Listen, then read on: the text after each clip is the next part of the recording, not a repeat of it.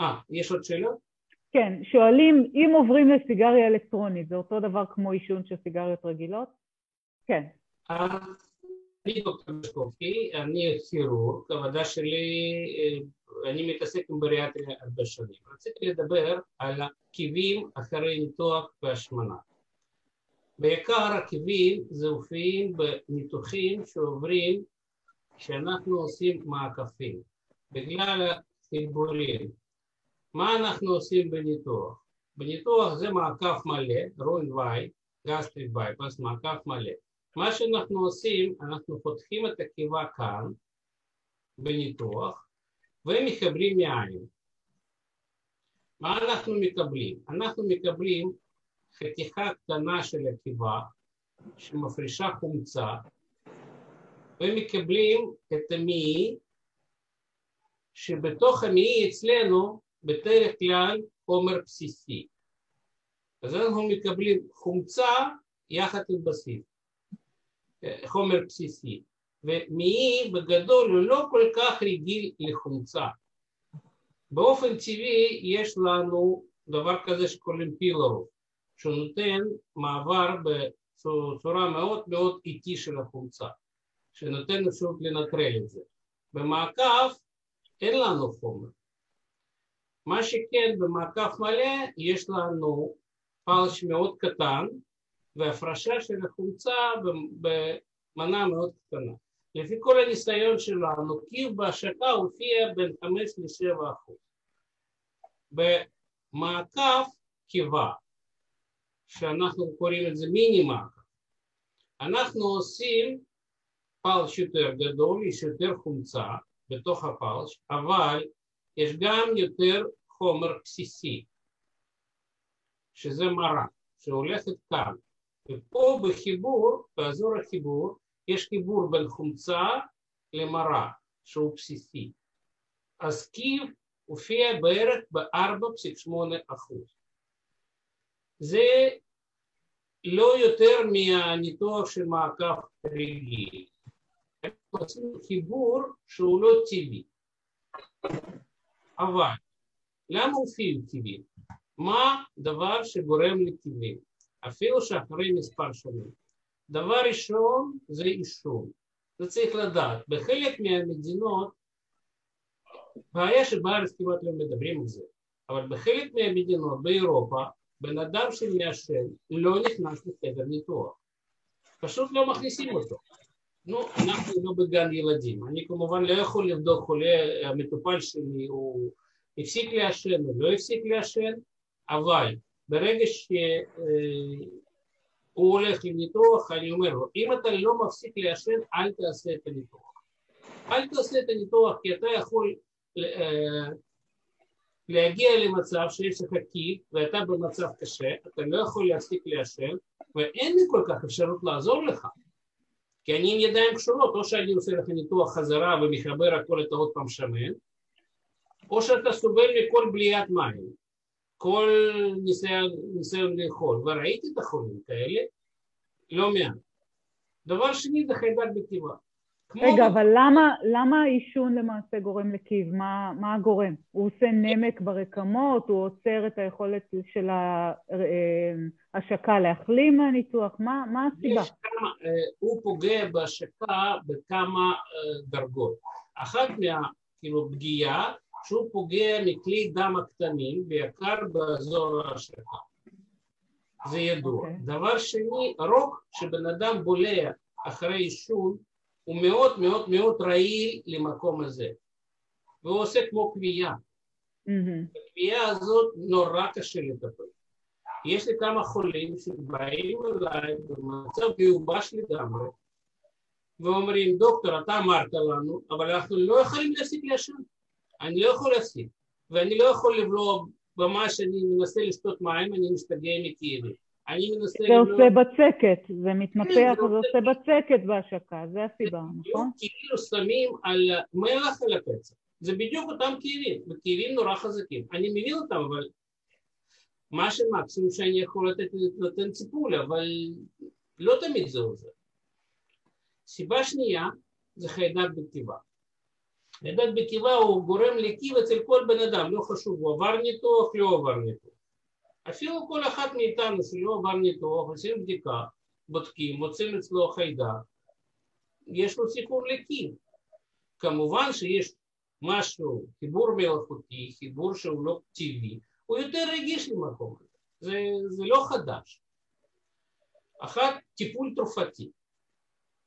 כולם שואלים אותי אם אפשר לקחת, אפשר לקחת קונטרן, אפשר לקחת אדריל, אפשר לקחת אספירין, בגדול אפשר לקחת, אבל אצל כל בן אדם שאפילו לא עבר ניתוח, אנחנו יודעים שאותו תרופות הן גורמות לקיר. אם לקחת בן אדם שהוא לא עבר שום ניתוח בהשמנה ולתת לו ולטרן, לתת לו אדוויל, החוזים שיהיה לו קיר בקיבה עולה, כי, כי התרופות האלה פוגעים בהפרשה של ריר של הקיבה שמכסה את הקיבה, שלא נותנת לחומצה להרוס את הדופן של הקיבה. זה מה שקורה. אפשר לקחת את התרופות. דבר ראשון, רק צריך לקחת אותן ב, כאילו, בזמן קצר, ודבר שני, מה שאני ממליץ באותו זמן, כמו כל בן אדם שלוקח, אפילו בלי ניתוח, שלוקח את התרופות מסוג זה, שתיקח תרופות שסותרות את החומצה, כמו לוסק, מפרדקס, נקסיום, יש שם לנטון, כל התרופות מסוג הזה. מה עם פרוביוטיקה? זה יכול להקל על מישהו שלוקח תרופות חזקות? לא. פרוביוטיקה עובדת על המעיים, היא לא עובדת על הקיבה, היא עוברת מהר מאוד למעיים וזהו. לא, אבל אם יש לנו נניח פרוביוטיקה בלעיסה, שזה, אתה יודע, זה מתפרק יותר מהר, אז הוא טיפה יותר משפיע בקיבה כן, עצמה. זה... דברים אחרים, כאילו, הם עובדים. יש ככה, סכרת לא מאוזנת, זה מעלה את הסיכון לקיר. מה אני אומר? בדרך כלל אחרי ניתוח כשבן אדם יורד במשקל, סכרת שלו מתחילה להסתדר. אבל אני ראיתי חולים שסכרת רק מתחילה, הם עברו ניתוח, סכרת מתחילה להיות מאוזנת, אז מתחילים לאכול דברים מתוקים במנות קטנות. אם למזל אין להם דמפינג סינדרום, זה מה שקורה. אבל הם יוצאים מאיזון של הסכרת, והסכרת פגעת בכל מקום, אצל כל בן אדם, אפילו שלא עבר ניתוח, יש לו יותר סיכון לקבל תיק בקיבה, אם יש לו סכרת. עכשיו, יש דברים גם כירורגיים. דברים כירורגיים זה מאוד מאוד מאוד חשוב שגודל של פלס מתאים לסוג של הניתוח. כי אם פלס פה יותר מדי גדול, הוא מתרחב, אז הוא מפליש יותר מדי חומצה, אז יש יותר סיכוי לקבל את הטיב. או הפוך, אם פלס יותר מדי קטן, בניתוח מיני מעקף אותו דבר, אז פחות חומצה יש יותר רפלקס של המרה. ואיך וגם... אפשר, איך אפשר לשלוט בזה? זה רק הרופא, זה למעשה לא תלוי במנוצה. כן, נכון. זה אני מדבר על הבעיות כירורגיות של החולה, של הרופא שהוא צריך לעשות פיתוח בהתאמה אישית לחולה. וגם עכשיו יש עבודות שאם כירורג משתמש בתפירה שם בתפר שלא נספק, זה מעלה את ב-12% סיכון של הקיב בהשקה, שלא ידעו קודם. Okay. איך אוקיי. אנחנו מטפלים בקיב? אה, יש עוד שאלות? כן, שואלים אם עוברים לסיגריה אלקטרונית, זה אותו דבר כמו עישון של סיגריות רגילות? לא פעם ולא פעמיים קיבלתי את השאלה, אין לי תשובה. בינתיים אה, אין עבודות על זה. כי לפי חלק מהדברים זה צריך להיות פחות קיב, כי בגלל שאין אה, רוב שהוא ביחד כן. כל הדברים רעילים, אבל בצד שני הפגיעה בכלי דם הקטנים נשארת. עדיין יש, מתחילים לעשות עבודות על זה, אבל לא, אני לא ראיתי בכל הספרות שיש הוכחה חד משמעית, שזה מקטין את הכמות של הכאבים. הבנתי. ואיך אנחנו מטפלים? דבר ראשון, כמו שאני אמרתי, צריך להפסיק לעשן. ואני מאוד מאוד מאוד בחום ממליץ לעשות את זה לפני ניתוח. כי אני ראיתי את החולים המסכנים, ממש מסכנים, שאומרים לי, כן, דוקטור, אני מוכן להפסיק ניתוח, אין לי שום בעיה, אחרי ניתוח, אפילו סיגריה אחת, אפילו זה.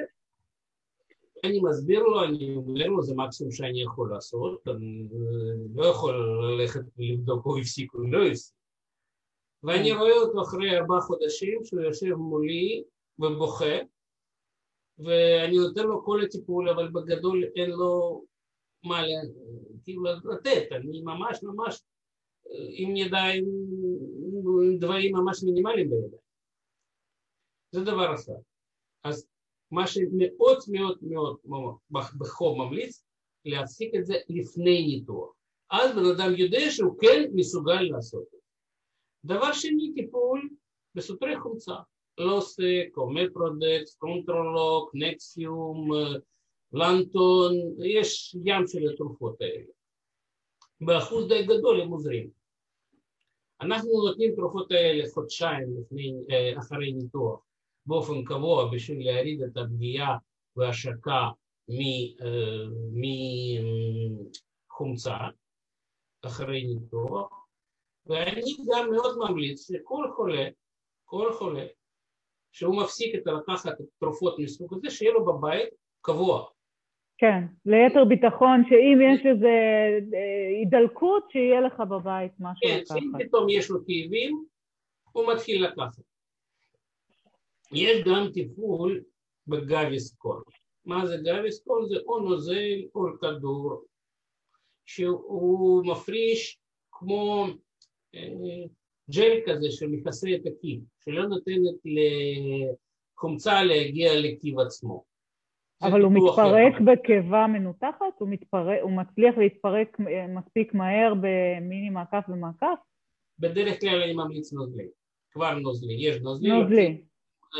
כפית, וזה מכסה לכמה שעות, מכסה את הקי. אוקיי. באחוז די גדול זה עוזר. אוקיי. בודקים כמובן עושים גסטרוסקופיה, מסתכלים מה המימון. ובחלק מהדברים עושים ניתוח.